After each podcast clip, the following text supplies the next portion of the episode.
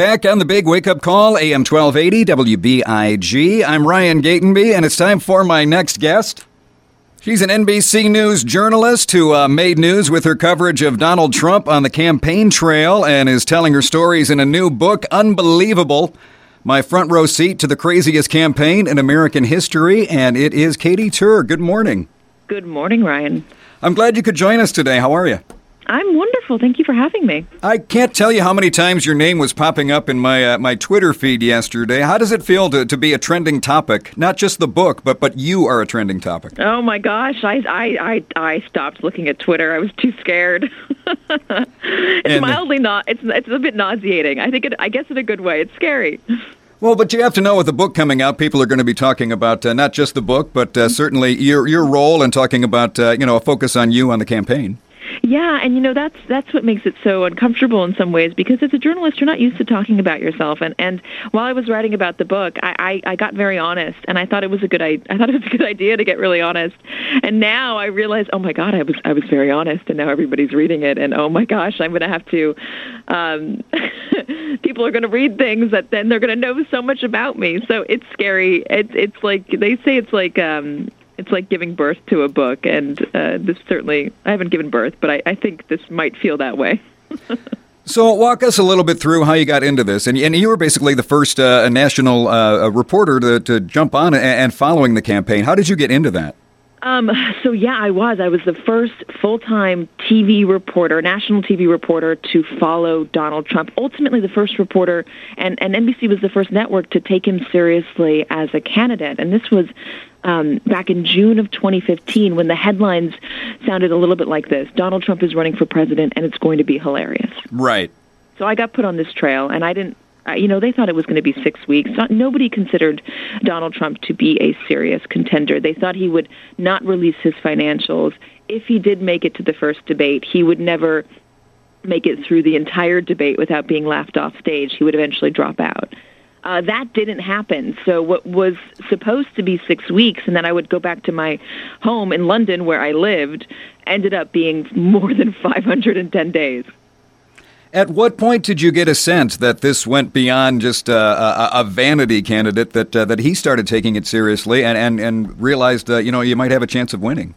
Uh, well, early on, I mean, you saw these crowds that would show up for him. He got 20,000 people to show up for him in Mobile, Alabama, six months before the a primary even took place. Republicans don't get those sorts of crowds. It, just I can't think of somebody um, who got something that sort of enthusiasm that early on. He was resonating, and so I thought if people are going to show up and, and to see him now, you know, who's to say that they're not going to continue showing up? And you know that was borne out in the South Carolina primary.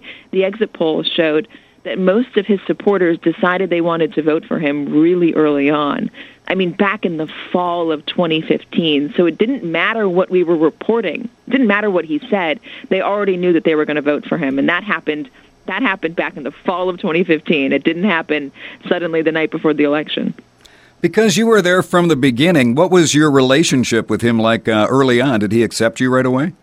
Uh, so the first time I went to a Trump rally was one of his very first rallies. It was June 30th, 2015. We're standing around a backyard pool in New Hampshire. There's probably about 200 people at this thing. This is not the 10,000 person rallies that we had become accustomed to from the Donald Trump campaign later on.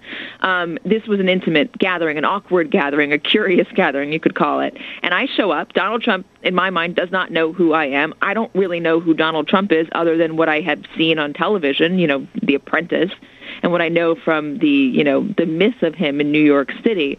And I'm standing there and I'm taking notes. I'm tweeting what he's saying. He's talking about how the media is terrible. He's talking about how he stands by his comments that Mexicans were sending rapists uh, into the country. There should be a wall. And suddenly, I hear my name. Katy, you're not paying attention to me. And I look up, it's Donald Trump, and he knows. Not only does he know who I am, he's calling me out and and and chastising me for not giving him the attention that he thinks I should be giving him. I yell back, "I'm tweeting what you're saying." he he seems to approve because he moves on. He says, "I think you do a good job," and that was that was me and Donald Trump for the rest of the campaign. This up and down relationship where he'd call me out, expect me to to report more favorably on him, and I would refuse, and then he would attack me. Um, and it went back and forth. But then he's going from, from calling you out at a, at a backyard pool with 200 people to, to a large rally in, in South Carolina.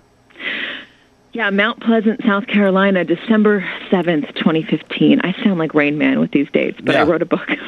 um, uh, that was uh, Pearl Harbor Day, obviously. Donald Trump had just announced that he wanted to ban all Muslims from coming into the country. This was a very heated moment San Bernardino, the terrorism attacks had just happened. President Obama gave a speech about terrorism. Donald Trump is saying that the administration that was in power, the Obama administration, wasn't properly vetting people, and that and people were scared that they were going to get killed by terrorists. GOP voters would say that was one of their number one fears. And so this idea that the media was complicit in it, complicit in protecting the administration and not telling the truth, was pervasive in this room. And Donald Trump is is riling up the crowd. And suddenly, like that backyard pool, I hear my name out of nowhere. Katy, Katy Tur, little Katy, she's back there. She's back there. Not only is he calling me out, he is pointing me out in the crowd. And the crowd turned on me. And it was terrifying. So, so, so, what do you do? Put put in a place like that, and again, you're from the beginning. You're expecting to be covering this, and then suddenly you're you're becoming a story that, uh, that that's certainly out of your element.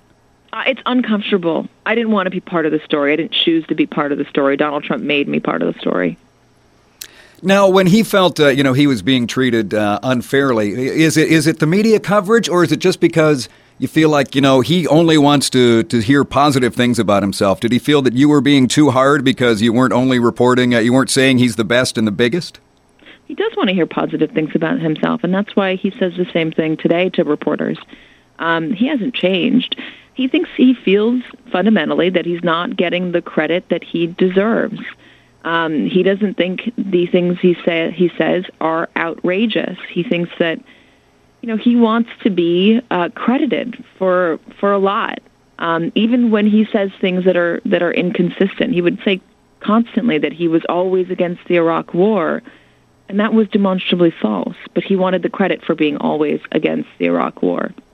I was going to ask you originally how long it took you to settle into uh, into a normal life after the campaign, but now with this book out, I guess it's uh, it's starting all over again. I haven't. I mean, I wrote the book, uh, you know, from January until basically August. Okay. I haven't. I haven't had a time to settle back in. Hopefully, in a few weeks. And uh, it's unbelievable, my front row seat to the craziest campaign in American history. Well, well Katy, I wish you the best of luck and uh, and stay calm. And uh, thank you for calling in today. Ryan, thanks so much for having me.